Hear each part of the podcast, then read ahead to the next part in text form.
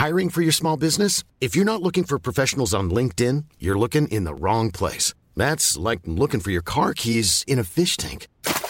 LinkedIn helps you hire professionals you can't find anywhere else, even those who aren't actively searching for a new job but might be open to the perfect role. In a given month, over 70% of LinkedIn users don't even visit other leading job sites. So start looking in the right place. With LinkedIn, you can hire professionals like a professional. Post your free job on linkedin.com slash people today.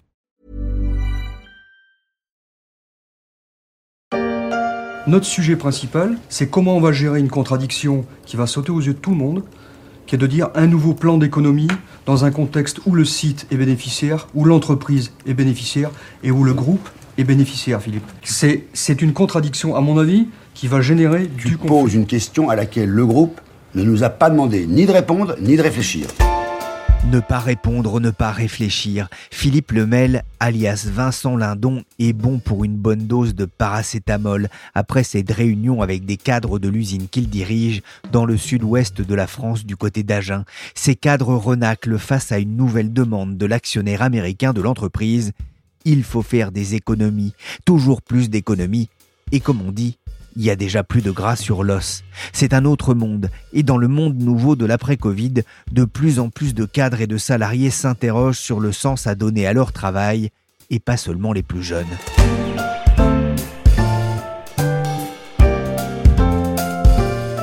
Je suis Pierrick Fay, vous écoutez La Story, le podcast d'actualité des échos, et aujourd'hui, dans le cadre de cette émission un peu spéciale, on va se demander ce qui fait encore rêver les cadres. Il y a quelques mois, Graziella travaillait dans une grande société. 5000 salariés. Son quotidien Des tableaux Excel, euh, des mails.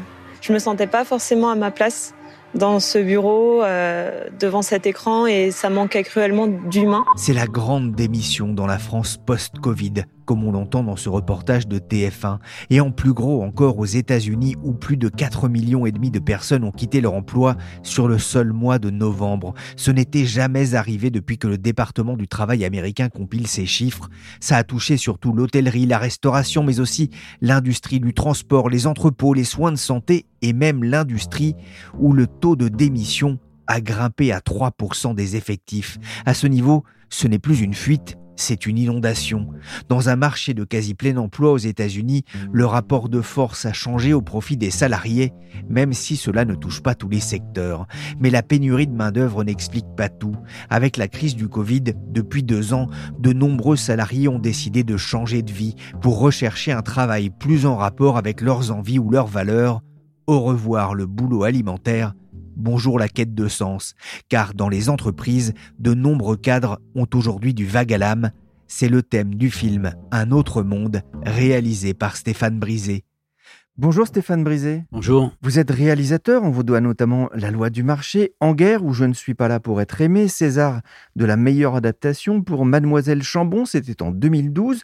Pourquoi est-ce que vous avez délaissé le monde ouvrier pour vous intéresser au cadre? Bah Parce que je pensais qu'il y avait une nécessité absolue d'aller faire le contre-champ des, des, films précédents qui mettaient en scène euh, le combat de salariés au moment de la fermeture d'une usine. Ça, c'était le film En guerre. La loi du marché, c'était le un homme qui aurait pu être un des salariés de l'usine d'Anguère, et on le voyait 18 mois après euh, la fermeture de son usine, à devoir accepter un métier qui le contraignait à potentiellement devenir quelqu'un qui n'avait pas envie d'être. Et puis, euh, comme je fais des films avec euh, beaucoup d'acteurs non professionnels, et notamment euh, dans Gars, il y avait beaucoup de cadres, j'ai commencé à entendre une parole de la part de ces cadres qui exprimaient euh, une difficulté au quotidien à porter les injonctions venues d'en haut et à les répercuter vers le bas, à dire ouais, on n'est pas tout le temps très à l'aise avec ce qu'on doit faire, on nous demande de faire parfois des réductions de coûts. ouais, c'est pas tout le temps si simple. Alors on tient, on tient parce que bon, on est des gars compétitifs, bon, on a les épaules, mais franchement, tu sais, moi, attention, j'ai des collègues hein, qui sont partis hein, parce qu'ils ont pas tenu le choc, euh, ou alors l'entreprise s'est séparée d'eux. Enfin, non, non, il se passe des choses, hein, il se passe des choses. Et alors, à entendre ça, bah, j'ai voulu aller regarder. Et comme je fais à chaque fois, avec mon co-scénariste, Olivier Gors, euh, après avoir circonscrit un endroit du monde qu'on a envie de regarder, bon, on va rencontrer des gens. Et là, j'ai une amie qui travaille dans la haute placement, elle m'a fait rencontrer énormément de cadres, dirigeants, directeurs de sites industriels, euh, directeurs généraux d'entreprises, qui, d'une manière ou d'une autre, avaient tous dû quitter leur poste. Et on a écouté leur histoire. Et d'une manière très récurrente, les questions sur la perte de sens, sur la manière dont la famille était impactée, sur les questionnements sur la loyauté vis-à-vis de l'entreprise, émergeaient tout le temps, tout le temps au cours de nos conversations. Et on a fini par se rendre compte que on dépassait très largement dans l'organisation euh, de l'entreprise et à l'endroit de certains dysfonctionnements, on dépassait très largement la simple opposition de classe, c'est-à-dire d'ouvriers qui, pour certains, subissent de plein fouet des décisions économiques de, l'entreprise, de réduction de coûts, de réduction de personnel. Et on s'est rendu compte que il n'était pas forcément si évident que ça pour beaucoup de cadres de porter ces injonctions. Ce qui nous permet de nous questionner plus sur potentiellement un problème systémique qu'un simple problème d'opposition de classe. Il y a une scène, euh, alors on va pas en dire trop, hein, bien sûr, sur le film.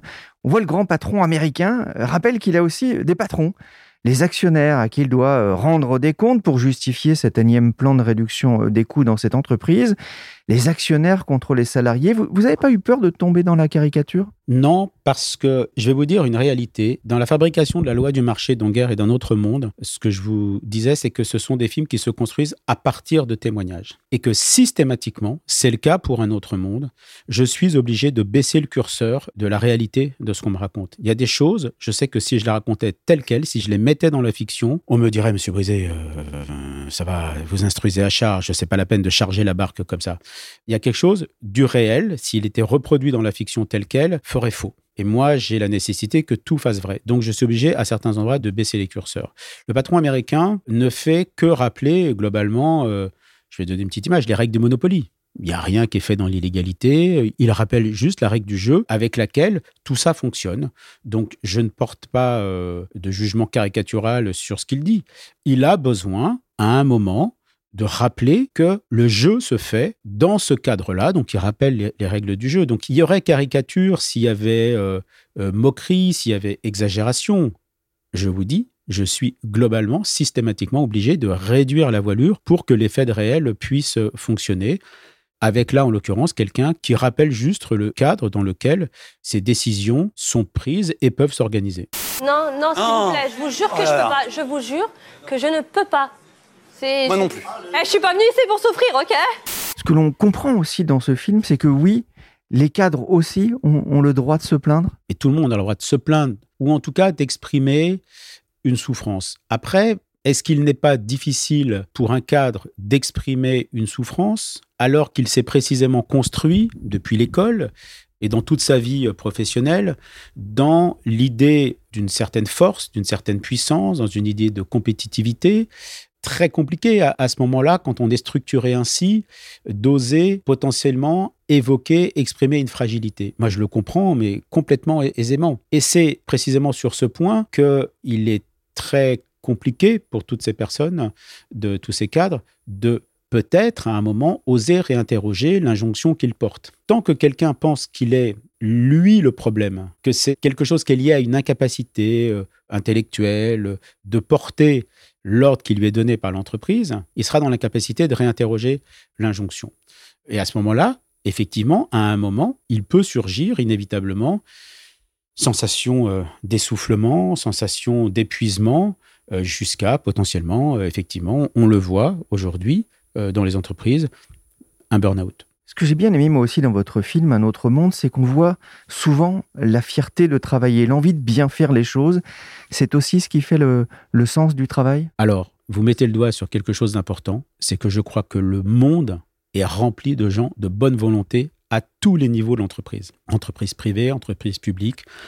On voit tellement de témoignages puissants, bouleversants dans le service public sur tous ces soignants ou aides-soignants pas très bien payés, qui disent à quel point ils aiment leur travail. Des ouvriers aussi qui font parfois des tâches euh, ultra répétitives et qui disent très simplement mais moi j'aime bien mon travail, euh, j'aime bien euh, faire ce que je fais, je suis content de le faire, voilà, je ne réinterroge pas ça. Et à tous les niveaux de l'entreprise, on va retrouver ce même désir de bien faire. Et c'est justement parce que le monde est rempli de gens de bonne volonté que une partie des problèmes s'exprime. C'est parce que les gens pensent que si quelque chose n'est pas possible à faire, c'est à cause d'eux. Alors qu'il est aussi possible que quelque chose n'est plus possible à faire à un moment parce que l'injonction ne fait plus sens. Je t'ai dit, ça allait être compliqué tant que le groupe Elson n'atteint pas ses objectifs. Oui, alors moi je dépends du groupe Elson. Moi je vis avec le groupe Elson, quoi. Je, vis avec... je suis marié avec Elson, moi. C'est pas ça que je dis.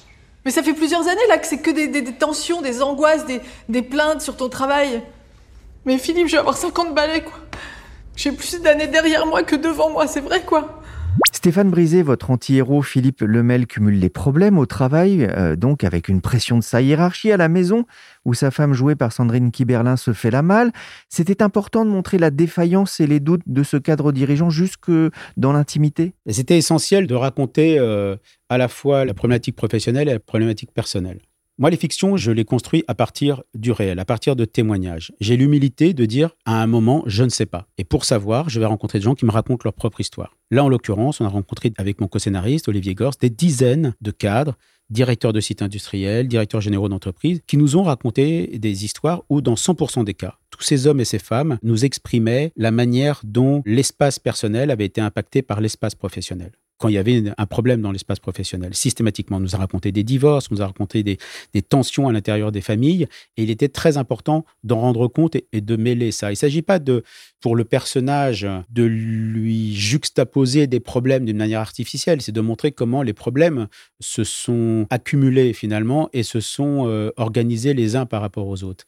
Et ça introduit une question assez fondamentale sur le courage, en fait, parce que c'est quelque chose qui est souvent revenu dans les témoignages. Tous ces cadres étaient très largement et intimement questionnés sur leur courage. Et c'est d'ailleurs la question assez fondamentale autour de laquelle le film s'est structuré. Il y a un des personnages, cadre très très très très élevé euh, dans, dans la hiérarchie de l'entreprise, qui dit d'une manière très péremptoire, le courage en entreprise, c'est de faire quelque chose qu'on n'a pas envie de faire, mais qu'on doit faire potentiellement, là en l'occurrence, faire un plan de réduction de coûts qui induit une réduction de personnel. Et puis il y a quelqu'un d'autre dans le film qui est la femme du personnage que joue Vincent Ladon, donc euh, Sandrine Kiberlin, le personnage que joue Sandrine Kiberlin, qui est la femme qui effectivement quitte son mari. Et le film commence par euh, une scène chez les avocats, mais elle ne quitte pas son mari parce qu'elle ne l'aime plus, parce qu'il aurait été odieux, parce qu'il l'aurait trompé à tour de bras. C'est pas ça.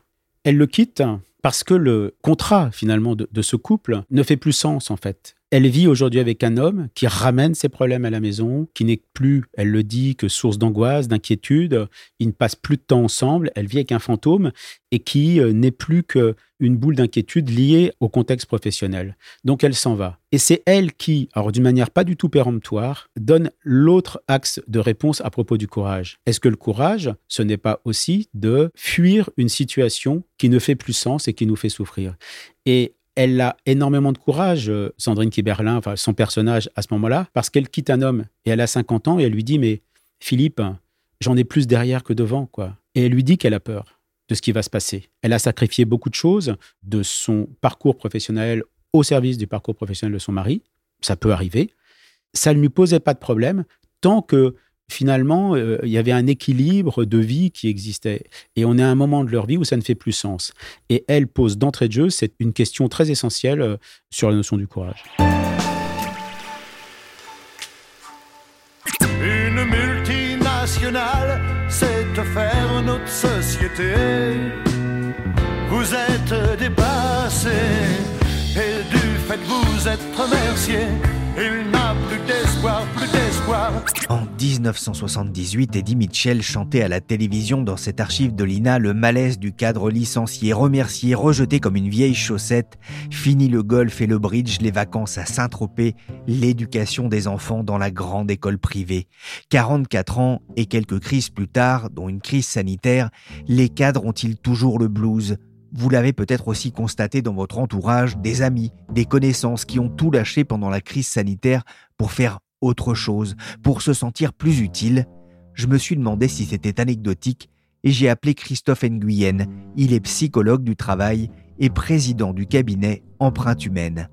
Bonjour Christophe Nguyen. Bonjour. Votre entreprise de, conseil a réalisé un sondage en octobre pour mesurer l'état psychologique des salariés français après près de deux ans de crise sanitaire. Alors je vous pose la question, comment vont les cadres? Avec euh, la levée d'un certain nombre de restrictions, euh, notamment euh, le télétravail imposé, ils vont un peu mieux, même si leur état psychologique reste très dégradé. Et ce qu'on a vu également, c'est que c'était en particulier les managers, hein, ceux qui encadrent, étaient plus exposés à euh, des risques psychosociaux, à de la détresse psychologique. Et on a pu voir aussi que ça s'était euh, matérialisé par plus d'absentéisme chez eux, donc un doublement hein, d'après euh, les résultats de Malakoff-Médéric, hein. donc des arrêts maladie pour des raisons psychologiques, ce qui est une grande nouveauté. Pourquoi est-ce que ça touche plus spécifiquement euh, les managers? Euh, Parce qu'ils étaient euh, particulièrement exposés à la gestion de cette crise sanitaire, avec d'un côté des injonctions hein, et la mise en place de protocoles, de mesures sanitaires, en particulier le télétravail imposé, et de fortes inquiétudes qu'ils avaient face à la détresse psychologique de leurs collaborateurs qu'ils ne voyaient pas hein, du fait de la distance, et une augmentation et une dégradation de la question du travail en lui-même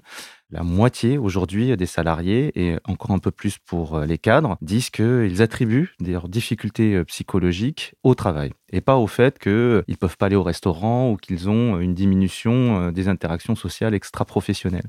Donc on voit bien que le mode crise aussi hein, dans le travail a un impact sur la durée. Donc on voit bien aussi qu'il y a cette question du sens qui a été particulièrement effritée pour plusieurs raisons, hein, parce que le télétravail a fait perdre aussi ce côté concret du travail on voit plus le travail se faire et on voit plus hein, nos collaborateurs, comment ils interagissent, est-ce qu'ils vont bien ou pas. C'est la question aussi de la perte du sens euh, du fait de ce délitement du lien social, parce que on voit plus finalement comment son travail est utilisé. Hein, au-delà de comment il est fait, hein, par qui, à quoi il sert. Et euh, ça favorise aussi ce repli sur soi, cette quête euh, de sens, ce questionnement sur des fondamentaux de la place qu'occupe le travail dans notre vie.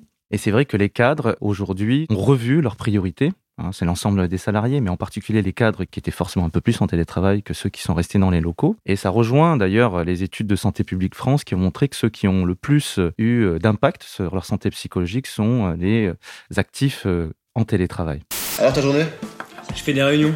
Hmm, nickel, mais du coup tu connais un peu mieux tes missions, tes objectifs. Ah ouais, bah en fait, à partir de demain, dès demain, je vais. Enfin, on en parle en réunion demain en fait. On en parle demain. Et puis, il y a un autre sujet, hein, je voudrais revenir aussi, qui est très important sur la question euh, du malaise des cadres hein, par rapport au télétravail, c'est euh, bah, l'augmentation de la réunionite très important, de l'e-réunionnite, hein, du coup, à distance. Parce que là où on gagnait en temps de suppression des temps de transport, finalement, pour beaucoup, ça s'est euh, transformé par euh, des e-réunions, en plus, hein, des Zooms, des Teams. Et puis, il y a euh, un enjeu de, effectivement, pouvoir faire des pauses, de pouvoir se reposer dans la journée. Là où beaucoup de cas nous disent, c'est encore pire qu'avant, finalement, je, toute la journée, je suis dans un tunnel et j'arrive pas à avancer. Hein, je suis dans un tunnel de réunion. Et il faut, pour compenser, rattraper, que je traite mes mails, fasse mon boulot, mon vrai boulot, le soir ou même le week-end dans un endroit, dans un moment où parfois tout se mélange, c'est-à-dire le travail et la maison, puisque tout se fait au même endroit. Et du coup, j'ai du mal à décrocher le soir. Et ça, ça pèse énormément, d'où l'augmentation aussi bah, des burn-out, en particulier pour ces populations. Trois fois plus de burn-out hein, en un an. On me demande de me séparer de 58 personnes, et là, tu m'en donnes 30. Moi, je t'explique. S'il faut que je sacrifie 58 personnes pour en sauver 500, je vais en sacrifier 58. On est à six semaines de l'annonce du plan au marché, donc je pense que vous avez aussi eu quand même pas mal de temps Comment ça se présente? Christophe Nguyen, vous avez pu visionner en avant-première le film de Stéphane Brisé, Un autre monde. Qu'est-ce que vous en avez pensé?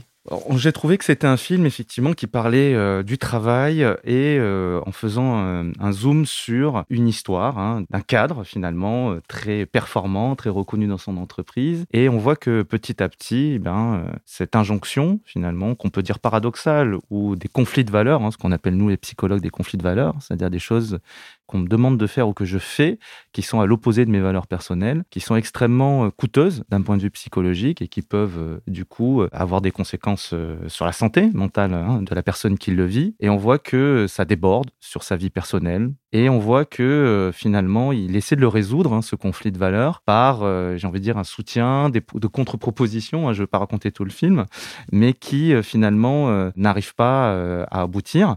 Donc on voit qu'il est aussi en conflit du coup avec son entreprise, d'une certaine façon, ou avec ce qu'on lui demande de faire. Et je crois que c'est assez illustratif, effectivement, des problématiques que peuvent vivre pas mal de cadres en termes de valeurs et de sens. Alors là, c'est autour effectivement d'une situation très aiguë, humainement difficile. Hein. Donc on voit qu'après, il est un peu piégé vis-à-vis euh, de ce qu'il essaie de faire en essayant de concilier lui-même au prix finalement d'une certaine façon de sa carrière. Mais je crois que c'est aussi pour beaucoup de cadres au prix euh, parfois de leur santé. Hein, de devoir concilier ça. Et je pense que c'est jamais bon de concilier avec ses valeurs. Il faut essayer effectivement d'être euh, le plus cohérent entre ce que je fais et ce que je suis. Hein. L'une des conclusions qui ressort euh, de ce baromètre réalisé par euh, Opinionway pour votre cabinet Empreinte Humaine, c'est que les salariés aspirent à, changer de vie Oui, ce qu'on peut voir aux États-Unis, hein, le Big Quit, les grandes démissions, on peut le voir aussi euh, d'une façon un peu plus modérée dans les difficultés de recrutement, les reconversions très importantes dans des secteurs qui finalement n'avaient jamais mis en œuvre d'action autour de la qualité de vie au travail ou de la santé psychologique de leurs salariés. On pense à la restauration, on pense euh, effectivement à d'autres domaines et on entend aussi de plus en plus ces phénomènes dans des secteurs comme euh, dans le conseil, où on a du mal à faire, euh, à recruter des jeunes qui pourraient s'engager pendant quelques années à travailler 70 heures par semaine et à mettre de côté un petit peu leur vie personnelle, hein, d'une certaine façon, dans la continuité des classes prépa et, voilà, et des grandes écoles on voit que c'est un modèle qui doit changer parce que ces difficultés de recrutement, je pense, vont amener des réflexions de fond qui dépassent uniquement la question du salaire. Elle est importante, effectivement, mais euh, c'est aussi la question des conditions de travail au sens large, c'est-à-dire le type de management qu'on a, des politiques d'équilibre des vies et de protection, de sanctuarisation de la vie personnelle euh, des personnes, parce que je crois que cette crise a mis en évidence qu'on pouvait euh, être beaucoup plus à court terme et qu'on devait finalement peut-être se projeter à court terme et revenir sur les fondamentaux et les essentiels de la vie, passer du temps avec ses proches, passer du temps avec sa famille, préserver sa santé. Et je crois que la question de la santé mentale euh, va devenir une valeur professionnelle, une motivation professionnelle fondamentale pour les personnes, là où avant, finalement, on acceptait bon gré mal gré ou à la limite, on se posait pas la question. Là, je pense que les gens se sont posés euh, des questions et je crois que c'est plutôt bien parce que euh, ça va peut-être amener un renouvellement des pratiques managériales et euh, on verra peut-être aussi une diminution des indicateurs euh, d'absentéisme, de turnover, de maladies professionnelles ou d'accidents euh, du travail, effectivement, à cause de ces sujets de santé psychologique au travail qui étaient en augmentation bien avant cette crise déjà. Donc je crois que c'est un nouveau rapport de force, effectivement, qui peut être bénéfique pour tous. Selon ce baromètre, 16% des sondés déclarent avoir quitté leur entreprise par choix depuis le début de la crise. Ils sont 31% à souhaiter activement rechercher un autre emploi après la crise.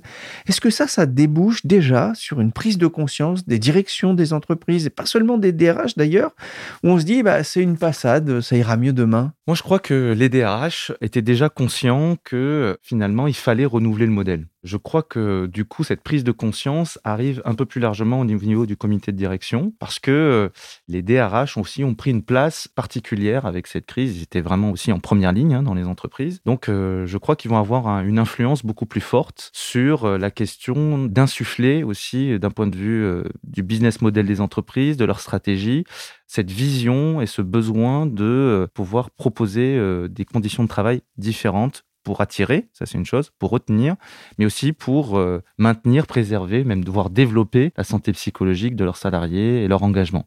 Et que euh, aujourd'hui, de toute façon, confrontés à la réalité du marché du travail, hein, qui va euh, effectivement changer, les entreprises n'auront pas d'autre choix que changer et prendre en compte ce sujet, peut-être différemment de la façon dont euh, ça a été fait avant, c'est-à-dire quand on parlait de stress au travail, de santé psychologique, on pensait suicide, on pensait souffrance, et finalement on portait le regard sur une minorité de gens qui euh, se plaignaient ou qui étaient en difficulté ou qui s'arrêtaient. Là, on voit que ça concerne globalement tout le monde et que les gens ont été euh, affectés beaucoup, euh, plus ou moins hein, de façon importante, hein, par cette crise. D'autres, bien sûr, se sentent très bien en télétravail, voire à 100%, mais c'est aussi euh, quelque part significatif parce que euh, c'est parce qu'ils retrouvent un équilibre des vies et qu'ils se sentent mieux comme ça. que finalement, ils souhaitent rester dans cette configuration. Et je crois que tout cela contribue à amener une prise de conscience globale et qui est importante pour notre économie aussi. Ça veut dire que le rapport de force, finalement, il a un petit peu changé entre l'entreprise et, le salarié? Oui, je crois. C'est-à-dire que, un peu comme euh, ce qu'on peut voir dans, certains secteurs économiques, des consos acteurs, hein, vous voyez, et plus des consommateurs simples, euh, j'ai envie de dire, et dociles, euh, qui ne réfléchissent pas. Là, on voit qu'il y a une dimension de valeur qui est différente, et la valeur de la santé psychologique des personnes, la santé tout court, hein, mais la santé psychologique particulièrement, va être, je pense, un moteur du monde du travail d'après. Merci Christophe Nguyen, président du cabinet Empreinte Humaine, et merci Stéphane Brisé, réalisateur de Un autre monde, dont la sortie cinéma est prévue pour le 16 février. Un film fort porté par Vincent Lindon, mais je laisserai le soin à Adrien Gombeau d'adresser son regard de cinéphile dans une chronique que vous pourrez retrouver sur les Éco Weekends. La story s'est terminée pour aujourd'hui. Cette émission a été réalisée par Willy Gann, chargé de production et d'édition Michel Varnès.